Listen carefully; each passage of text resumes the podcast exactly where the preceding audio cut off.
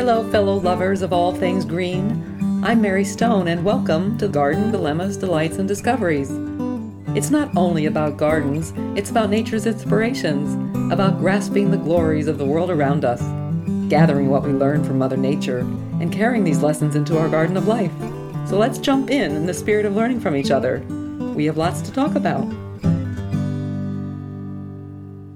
Hello there, it's Mary Stone, and we just had a nice drizzle, cleared up a little bit. I am so grateful for this bit of rain, and we had a big rain on Monday evening, which has hopefully helped the happiness of our plants that have been so dry. Thanks to those that reached back about last week's chat about the seal pup surprise, a story that warms our hearts, as does your kindness and good wishes about my book proposal. Here's to growing forward learning and growing together with you in this garden of life is such an honor. I so enjoy it and I thank you so very much. So, over the weekend, I attended a Comfort Zone camp in partnership with the National Fallen Firefighter Foundation. So, again, I've mentioned before, it's a grief camp for kids and young adults. And the transformation in the kids from feeling alone to feeling connected is always such an inspiration, as is their courage. The day after, volunteers are encouraged to take a day off or kick back a bit. Indeed, it's always tiring during the weekend because emotions run high and kids don't sleep all that much. and so on Monday, I did take it leisurely, and in the afternoon, I planted vegetable seeds in the garden. Long overdue, though I did plant the snap peas on time when the forsythia was in bloom.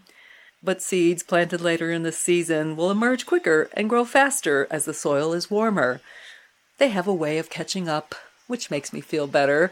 And the other funny thing was I had gotten an email on Monday morning from Renee's Garden, where I love to buy seeds, and their headline was Keep Planting Seeds. So it was perfect, perfect timing.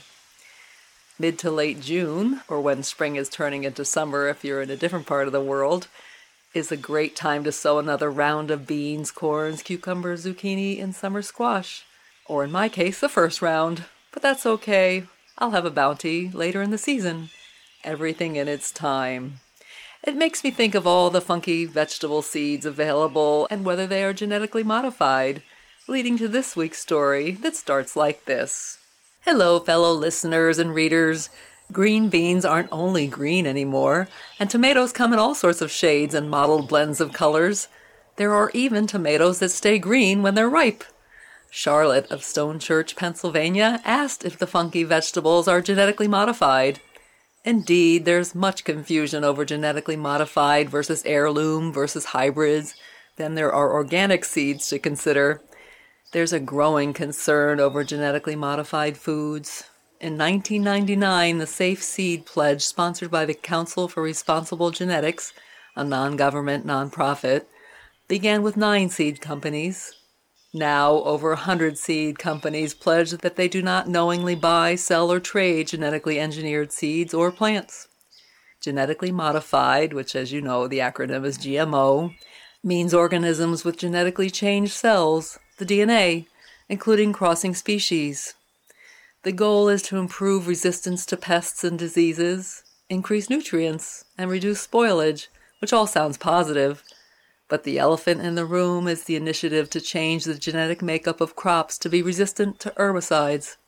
You may know that Monsanto invented genetically modified crops resistant to their popular glyphosate herbicide Roundup.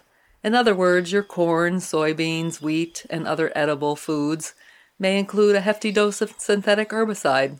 No, thank you. Hybrids, conversely, are cross pollination of two different varieties of plants from the same species. It's a process that happens in nature, though plant breeders intentionally cross pollinate plants to improve characteristics such as disease resistance, color, fruit size, or improve taste and yields. And hybrids accomplish all of these things without being genetically modified. So, a lot of those funky vegetable seeds are not GMO, they are actually cross pollinated from two different varieties of plants from the same species. Some define heirloom seeds as open pollinated by wind or insects that date back 40 to 50 years. Others say before World War II, which began in 1939. One universal meaning of heirlooms is because they are open pollinated seeds, They can be collected from the parent plant year to year and produce the same characteristics, unlike hybrids or GMOs. Organic seeds are grown following the USDA's National Organic Program, which doesn't allow synthetic pesticides and fertilizer, sewage sludge, which are biosolids, or fresh manure. And clearly, they must not be GMO. Many heirlooms can be organic as they came before synthetic fertilizers and pesticides. It's a long answer to Charlotte's question, but in a nutshell, funky veggies can be organic and even heirlooms. And while genetically modified seeds and food don't have to label saying that they are, you can seek out those labeled non GMO.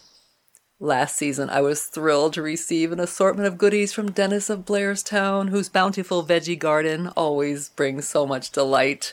You know Dennis because we spoke about him several times, but most recently in the Woodcock Dance and Making a Meadow. That was episode 101.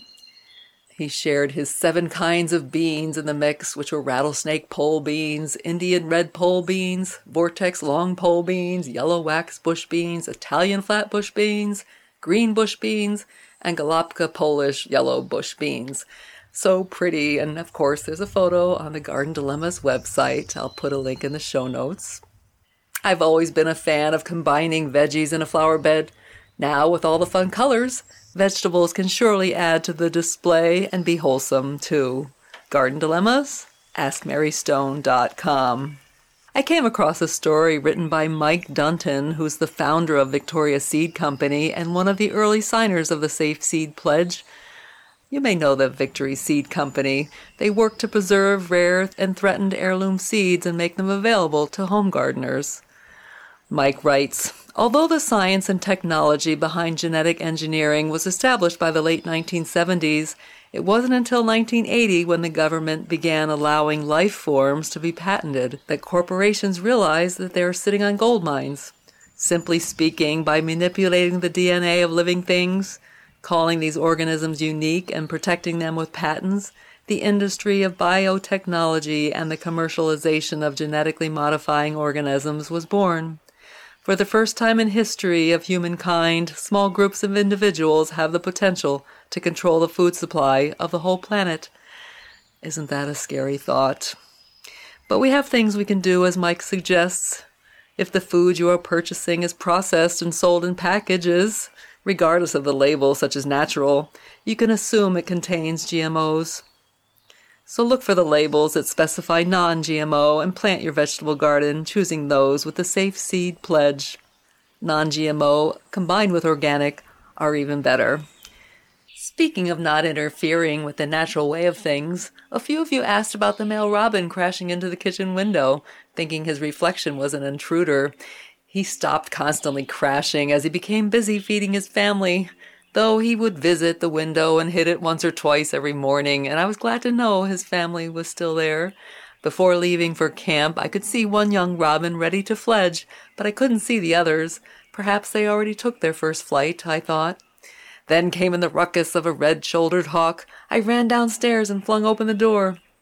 Jolie running behind me, we chased the hawk, and the mom and dad robins screeched behind him, inches from his tail. My heart sank. But when I came home on Sunday evening after camp, I let Jolie out, and four young robins made a sequential landing, all within a few feet of each other. I like to believe they are from the robin family. Like seeds that are heirlooms or cross pollinated, creating natural hybrids, it's best not to interfere with the natural way of things. Though I couldn't help but chase the hawk to spare the robin family, I've grown to admire him too. It's up to us to make food choices as we shop to put pressure on the big businesses, to let them know that we care about our food. We wish for sustenance from our dear earth in a naturally healthy way. That is so true. If more of us buy organic and non GMO, there'll be more of that available to us. So there you go.